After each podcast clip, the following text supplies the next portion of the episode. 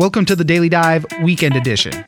I'm Oscar Ramirez, and every week I explore the top stories making waves in the news and some that are just plain interesting. I'll connect you with the journalists and the people who know the story and bring you news without the noise so you can make an informed decision. You can catch a new episode of the Daily Dive every Monday through Friday, and it's ready when you wake up. On the weekend edition, I'll be bringing you some of the best stories from the week. Now, going into the third year of the pandemic, the latest Omicron surge is putting a heavy strain on hospitals around the country, with many hospital workers themselves testing positive, forcing them to stay home.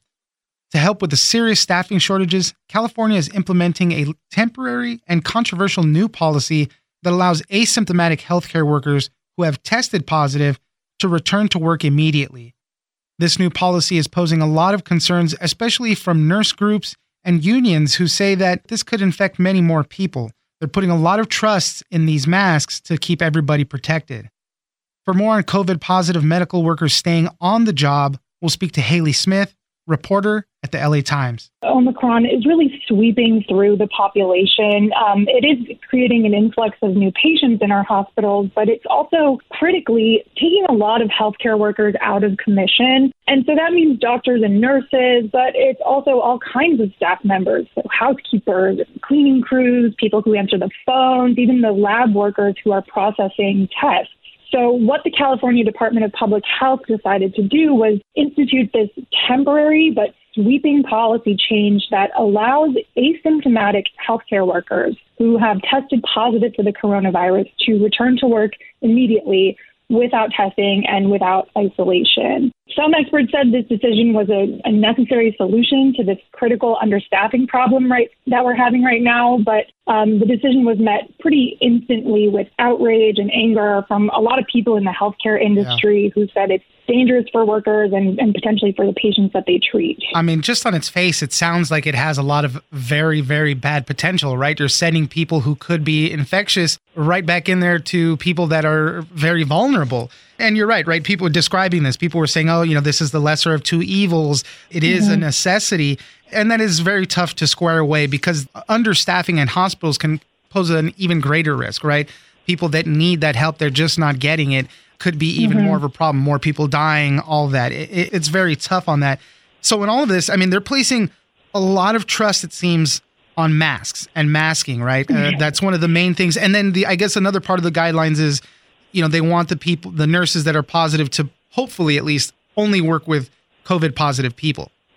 Right. I mean, that's the hope, but there's really no way to guarantee that. I mean, if you've got short staffing in a department, you're going to need whatever workers you can get. But I spoke to several nurses and healthcare workers in reporting this story. One of them told me she's seen coronavirus positive workers attending to chemo patients, women in labor, patients in the NICU.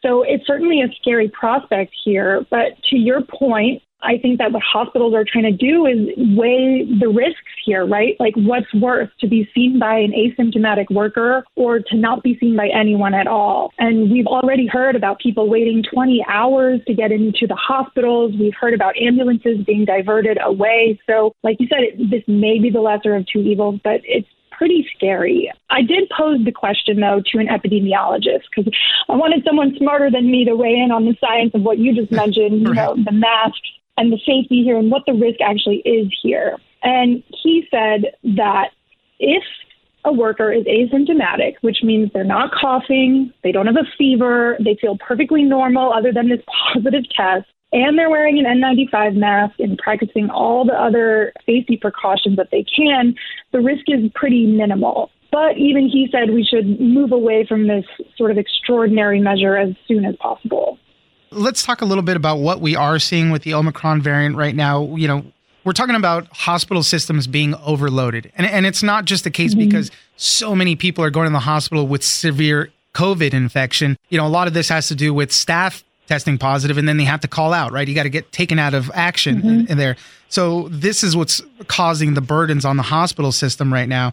But we are seeing still, you know, lesser of these serious infections going on.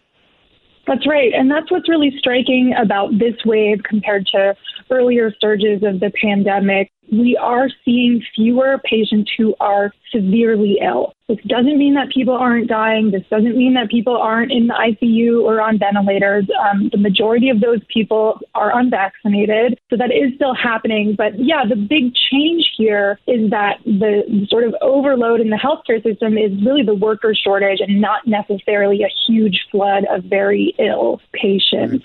So that's kind of where we're at. And, and, as you referenced earlier, there have been studies and data about understaffing, and we do know that understaffing can result in more deaths, more morbidity, more accidents and errors. So it's dangerous for patients to be in a hospital where the staff is really overworked and there's not enough people there. But again, it's also like, well, how dangerous is it to be treated by an asymptomatic worker? That's right. the math we're trying to do.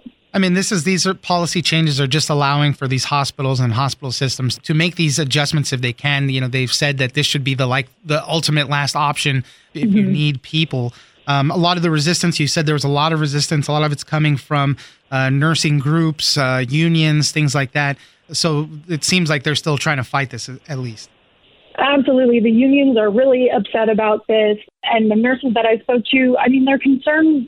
They run the gamut. Some of them have specific fears about passing the coronavirus on to their patients. Some healthcare workers said they're really worried that it would increase the risks to their loved ones at home. Others said it was hypocritical of the state to ask coronavirus positive staffers to report for duty after instituting a vaccine mandate that cost them workers their jobs. So there are, you know, a myriad of responses to this, but generally it's been a lot of outrage on behalf of the workers. Hayley Smith, reporter at the LA Times, thank you very much for joining us. Sure. Thanks for having me. Testing for coronavirus is getting a huge push recently. Health experts see at home COVID tests as a key tool in the fight against the pandemic. Starting Saturday, January 15th, people with private health insurance will be able to get reimbursed for up to eight tests per month. The administration is also encouraging insurers to create networks of preferred stores or pharmacies so that costs can be covered up front. In all of this, it's important to keep your receipts though. For those without private insurance, 500 million at home tests will soon be available for people to request online. Despite all of this, a limited supply of tests is still a big concern. For what to know about free at home COVID tests, we'll speak to Annie Nova, personal finance reporter at CNBC. This is a big initiative to try to fight back the virus, and it has a lot to do with the, uh, the idea that if people are more regularly testing, if they have access to more tests, they'll be able to take the necessary precautions of isolating and knowing if, if they have the virus and if they're contagious. So if you have private health insurance, you now, that's uh, 150 million Americans, you should be able to go starting Saturday, January 15th. You should be able to go to a pharmacy or order online an at home COVID test. As long as it's FDA approved, it'll be covered under this policy. And then you can apply for reimbursement with your insurer. Or in some cases, the Biden administration is encouraging company uh, insurers, sorry, health insurers to make an option available where you don't have to pay anything up front and it'll be the pharmacy, say CVS, who then bills the insurer. And that was the, uh, you know, when they announced, the administration announced these plans, everybody right away started rolling their eyes. They're like, okay, yeah, we're going to get insurance to do this, you know, mm-hmm. effectively. But that's one of the interesting parts of this. So they are offering some incentives, I guess, to the insurers to kind of create these networks, as you mentioned, you know, whether it's a pharmacy or, or whatever, you know, certain stores that they're within their network, people can go there and, you know, I guess show their insurance card maybe, and then it is no cost up front for them. And that's really key because these tests can be pretty expensive and, and the hassle of having to go through and provide receipts and mm-hmm. everything is a big barrier for a lot of people. Yeah, for sure. There was a lot of concern about that. Again, the whole objective here is to make the test way more accessible to, you know, break down barriers to getting the tests. So if you have people having to spend, in some cases, $30 or more, people have seen prices all across the board throughout this time, especially as tests can be very hard to get. And when, when demand is really high, you see some of the prices be quite high. So if you had people always having to upfront the cost, likely it would be a problem. So hopefully there will be a lot of companies and retailers that have this option of of you being able to pick up the test and then they will bill on the back end the insurer. How much are insurers obligated to reimburse and how many tests? Because I know there's a, a number of tests per month that you can get per person. So it will really depend. A lot of it, this is still to be determined, but in some cases, the insurer can cap how much they reimbursed you to $12. Whether they can do that, you're going to want to call your insurer and ask them if there's a $12 cap. It's a little bit wonky, but basically, if the insurer has given an option where you can buy the test without an upfront cost, how the Biden administration is incentivizing them to do that is they're saying you can impose this $12 cap if you allow for people to buy them without an upfront cost. So I would call your insurer and ask, is there this $12 cap? If there is, that means that if you buy a $20 test, you could still be on the hook for $8 there or the remaining cost. In some cases, though, you will be able to get full reimbursement. So that's something you're going to want to check with your own provider. In terms of maximum, yes, you can get up to eight tests for free a month now. That is per individual. So a family of three could get 24 tests. So it'll it'll be by family size, but at least eight tests a month, which is pretty good. And that's one of the tough things too when you're talking about obtaining these tests. You know, one of the key things that hasn't been handled by all of this is the limited availability of these tests to begin with. We've been doing some stories recently on the podcast where it's just hard to find them. One uh, Wall Street Journal report said that uh, people were buying tests on the sidewalk from people that were providing them free by their insurers so that they needed the test themselves. And they had to go through all these different mm. hurdles and hoops to get the test. So that's a tough thing. You know you're not going to get reimbursed for any of those things. You got to make sure you have your receipt for all of this. What we're talking about right now is the program being set up for private health insurers. What about people that don't have insurance yeah, so really good question. So this is a, just as big of a development as the first one we talked about is that the Biden administration is buying over 500 million at-home COVID tests that will be soon available to all Americans, regardless of your health insurance status, whether you have health insurance, whether you're covered through Medicaid or Medicare, or if you don't have health insurance, you will be able to access these free COVID tests through a website, which the administration is going to be soon giving more details about. And a pretty cool feature here is you can get these tests delivered to you. So that's going to make things a lot easier for people. A lot is still to be determined. We haven't seen this website yet or exactly how it'll work, but it seems like most people will be able to get a test delivered to them. There's also going to be another program providing 50 million free at home tests to community centers and Medicare certified health clinics. So hopefully with this influx of tests we'll be able to kind of get things back under control. But you know again it requires that availability of these tests to get there. I know these test manufacturers are working overtime constantly making these but so that's the other issue there. But we'll see how all of this plays out. But for now make sure to check with your insurance companies keep those receipts and hopefully you can get reimbursed pretty effectively. Annie nova personal finance reporter at cnbc thank you very much for joining us. Thanks so much. Good luck everyone by the end of this month, Pfizer is looking to start human trials of their Omicron specific vaccine. A key goal of this research is going to be to compare the protections between the current formulation and one tailored to Omicron. Many are hoping for the Omicron surge to end quickly, but if it's still needed, the shot could be ready by March.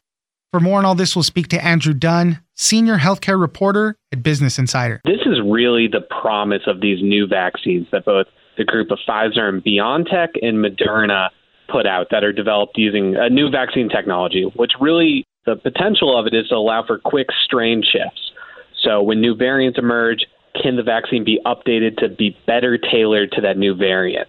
Pfizer and Moderna have done this with previous variants, and they've ran the same fire drill with Omicron when that first started emerging right after Thanksgiving.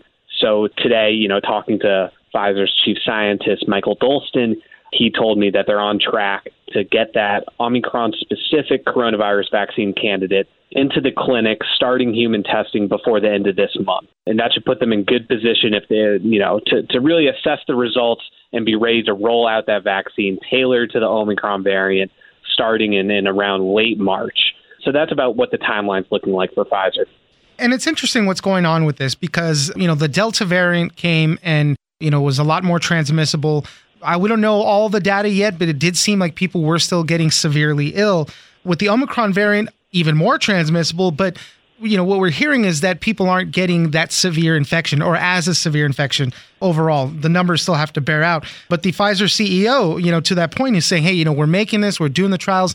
Even if we don't need it we'll be ready with it it's more a proactive thing where they started this before really knowing if they need it or not, and they and they still aren't sure. They still aren't sure even as it goes into the clinic as far as this basically goes off the current vaccines. They still provide quite good protection, particularly against hospitalization and death. So it really gets down to can an Omicron specific shot would that be able to boost protection and reduce all types of illness when you're thinking of symptomatic illness, mild illness, potentially even asymptomatic cases, although that's really hard to track?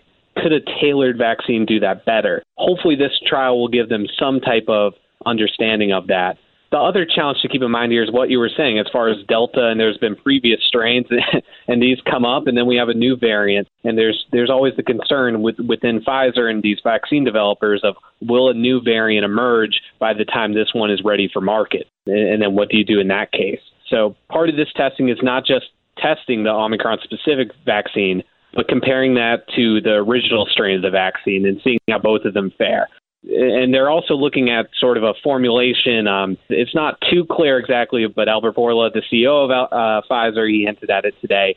They're looking at some level of formulation that that hopefully would immunize against all these strains. Uh, or find some middle ground there in the formulation. So it's kind of complicated as far as they're, they're working through all these things. I think by March it should be simplified when Pfizer has results from these studies as far as what the best path is forward. And there's one note that you put in the article that I was curious about. It said the trial is going to test you know both these formulations right comparing the other ones the new uh, omicron specific one and the other formulations but it says it's also going to be given as a fourth dose to study volunteers so this is already people that have had the vaccine and so this would be like their fourth booster basically is what they're looking at right and and i think that's really indicative of, you know this is kind of reading between the lines here but also talking to Michael Dolsten, the chief scientist at Pfizer, he was really emphasizing also preparing for a potential fifth wave. And he thinks that could come in the fall alongside colder weather. So when you think about that, for most Americans or most people, that could very well mean getting a fourth dose. So this trial seems to be tailored to, to answering that question instead of a boost or a primary series vaccination and this kind of segues into this perpetual debate that's been happening over will we need annual boosters for years and years to come? And will we see strain shifts? And will it become like the flu vaccine? And it's really unclear. That that seems to be Pfizer's base case scenario that's evolving is, is that yes we will need annual vaccinations annual boosters particularly for older and more vulnerable groups. Yeah. well we'll see what happens with the development of this omicron specific vaccine. I did want to ask briefly real quick because we're talking about Pfizer they're going to get uh, in on this ultra precise CRISPR technology, this gene editing technology. They're partnering with another company. They're paying them $300 million up front to get into all of this. And this is also going to use that same mRNA platform. They're looking at things that could deliver on liver, muscle, central nervous system diseases. Yeah, this is really fascinating and really sort of at the cutting edges of science because this is around a gene editing technology called base editing where really the promise and the potential of this technology is kind of a next generation CRISPR approach, where you can go into the genetic code of a cell and tweak a single genetic letter, turning an A to a G, for example. Um, and the premise of that is if you have a genetic disease that's caused by a mutation to a gene, go in, fix that genetic code, ultimately, hopefully, cure the disease or provide transformative outcomes. So this is Pfizer's first foray into gene editing. It's really interesting. They're going with a company called Beam Therapeutics here. This work is probably still a ways away from reality. It, still hasn't entered the clinic. We haven't seen actual humans being dosed yet. Some of Beam's most advanced work should get to that by the end of this year in sickle cell disease. Pfizer's not partnered on that. They're really looking at next generation technology within that. So it's, it's it's pretty cutting edge wow. as far as using that mRNA to deliver gene editing tools into the cells to correct genetic mutations. It's pretty remarkable. It's it's a four year research collaboration, so it'll take some time to play out, but it's a, it's a decent sized bet by Pfizer today. Andrew Dunn, senior healthcare reporter at Business Insider. Thank you very much for joining us. Absolutely. Thanks for having me. Don't forget to join us on social media at Daily Dive Pod on Twitter and Daily Dive Podcast on Facebook. Leave us a comment, give us a rating, and tell us the stories that you're interested in. Follow us on iHeartRadio or subscribe wherever you get your podcast. I'm Oscar Ramirez, and this is the Daily Dive Weekend Edition.